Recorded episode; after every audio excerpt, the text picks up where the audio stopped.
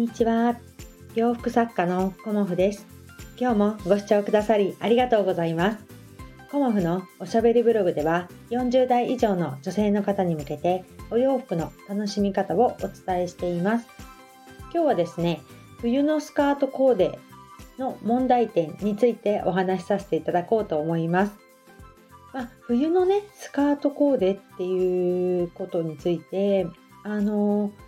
まあこの頃ね私のお客様パンツ派の方が結構多いのでなかなかねスカートを履かれる方が少ないっていうのは感じています。でもね私結構昨日もスカートを履いて出かけてましたし、まあ、私の場合はあのスカートを履いて出かけることがどちらかというと多いです、うん、普段はねパンツなんですけどお出かけの時にねあのスカートをを履いて出かけるんですけどその理由はあのトイレの時にあのすごく楽なんですよね。私結構あのキュロットとかそういうあのスカートのね裾がこう下につくっていうことがすごく嫌であの気になっちゃうんですよね。だからスカートで行けばあの全然ねあの気にならないので そういう面から私はあえて出かける時はスカートに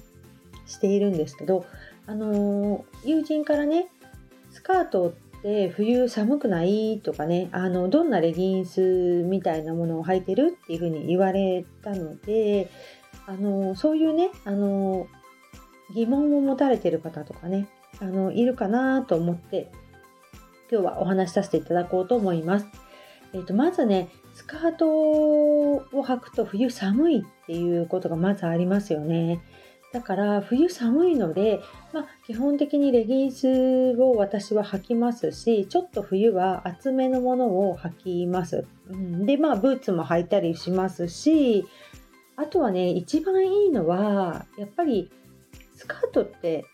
まあ、寒いんですよねやっぱりね。こう風を通すからね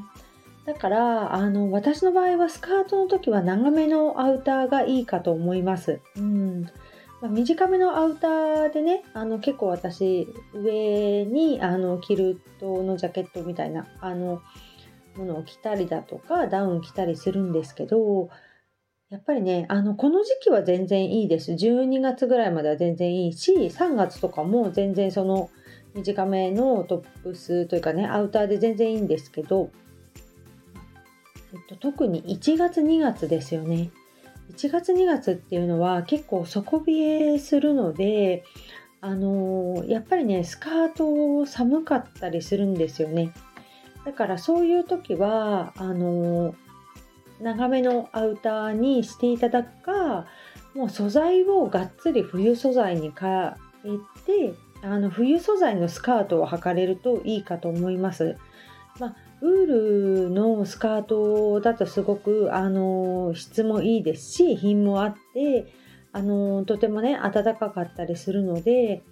まあ、私は結構あの綿朝とかのちょっとスカートを履いてみたり、まあ、コーデュロイのスカートを履いたりするんですけどあの素材をね変えるっていうのがまずはいいかなっていうこととアウターを長めにするっていうのがいいんじゃないかなと思います。でもう一つあのスカートがねまとわりついてしまう問題って多分あると思うんですよね。で私もあの素材によってはねスカートがなんとなくこう歩いているうちに静電気みたいなこうものを帯びていてやっぱりこうまとわりついてくるっていうのかなあの綺麗なシルエットが出ないっていうことで困ったことがあったんですけどそれで私はねあのこう綿100だとかあと綿朝とかまあコーデュロイも綿100なんですけどそういうものをあの選んで履いてはいるんですけど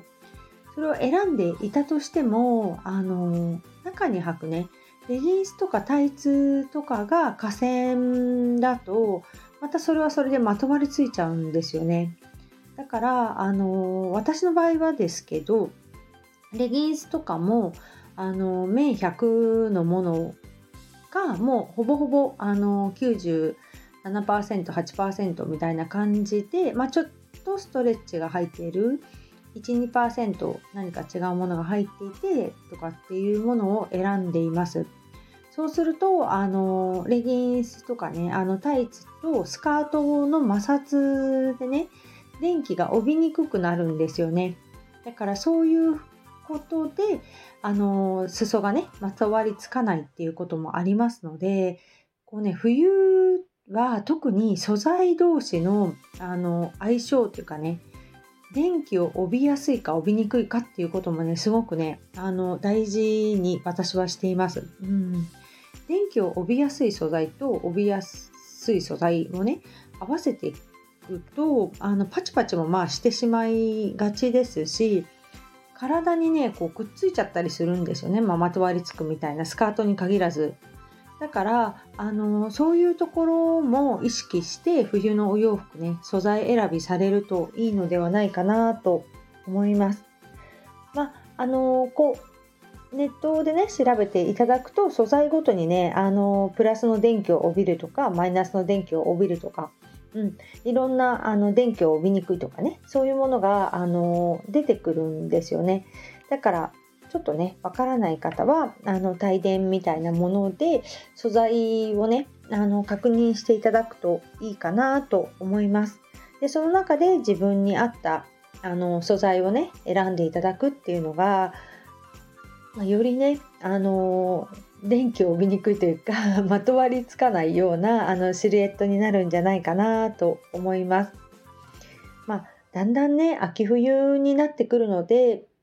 ご相談を受けたお友達もねやっぱりリネンのお洋服を着たいんだけどこう寒々しくなってしまったりするのでその場合はどうしたらいいですかっていうようなあのご相談も受けたりだとかね他にはねあのこういつか着るかもっていうお洋服と今着たいお洋服でクローゼットがねあのパンパンになっています。でもあのこれ以上ね増やさない方がいいとは思っているもののやっぱりいつも一緒じゃ嫌だから新しいねお洋服を買ってみたい、うん、その気持ちがねすごくあるんだよっていうことをあのお悩みとしてね私に相談してくれました、うん、だからそういうお悩みについてもね私がこうクローゼットの作り方みたいなことでね解決できたらいいなっていうふうに思っていて今それについてね落とし込んだりもしています。うん、いろんなねお悩みにこうお答えできるようになるっていうのはねあのお声があってからあお声があるからこそ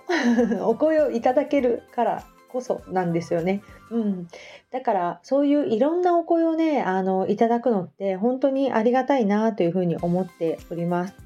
私自身のね感覚とか生活の中ではね考えかないこともあのお声としていただいていますのでそういうあのお悩みに答えるような感じでまあ私はセミナー、うん、コモフのお洋服セミナーをね、やっていきたいなというふうに思っております。まあ、11月11日がね、最初のスタートなんですけど、もしね、あの、鎌倉でコモフのお話聞いてみたいっていう方がいらっしゃいましたら、あの、私の方ね、公式 LINE や、あの、まあ、レターでも構わないんですけど、あの、メッセージいただいて、あの申し込みいただけたらありがたいなと思っております。まあ、あの人数が少なかった場合はあの個別コンサルという形に変えてもいいかなと思っているので、まあ、お申し込みの方の、ね、人数によってあの変えていこうかなと思っております。であのお弁当をね食べながらっていうようなスタイルなんですけど昨日ねちょっといいお弁当を見つけたんですよね。鎌倉歩いてて、うん、だからそこもねなかなかいいんじゃないかなっていうふうに思っていて。まあねいろいろあのお申し込みの人数によってできることできないこと多分あるかと思うのでちょっとね これからはちょっとセミナーに向けてあの準備をちゃんとしていきたいなと思っております。今日はねあの千葉のイベント、ね、11月1日から7日千葉県印西市山田印馬の家ギャラリーさんでのあの展示がありますのでそちらに向けてねあのコーデュロイのお洋服中心にご発送しようと思っておりますので、まあ、千葉の方でねこうコーデュロイのお洋服着てみたいっていう方はあの私はね今月はちょっと行かれないんですけどあのぜひぜひあのご覧いただけたらと思います。うん、コーデュロイねとっても人気なんですよね。だからあの冬のコモフ展でもコーデュロイお洋服メインでさせてもらいますのであの冬のコモフ展ね11月2728あの北鎌倉駅前ギャラリーエニスさんでさせていただきますのでそちらにもねあの今から行くよって言ってくださる方がいらっしゃるので、うん、頑張ってね制作しようと思っておりますもう一気に秋冬のお洋服に変えようと思っておりますのであの皆さんね来ていただけたらと思います その時にねあの今ちょっと進めてるんですけどキャッシュレス決済もできるようにあの申し込みを進めています。まあ、割引とかはできないんですけど、あの今までねクレジットカードと現金だけだったのでこうキャッシュレス決済ができるように、まあ、間に合えばいいんですけどそこもねあの進めておりますのでまあ、いろいろね、楽しみにしていただけたらと思います。今日もご視聴くださりありがとうございました。洋服作家、コモフ、小森屋隆子でした。ありがとうございました。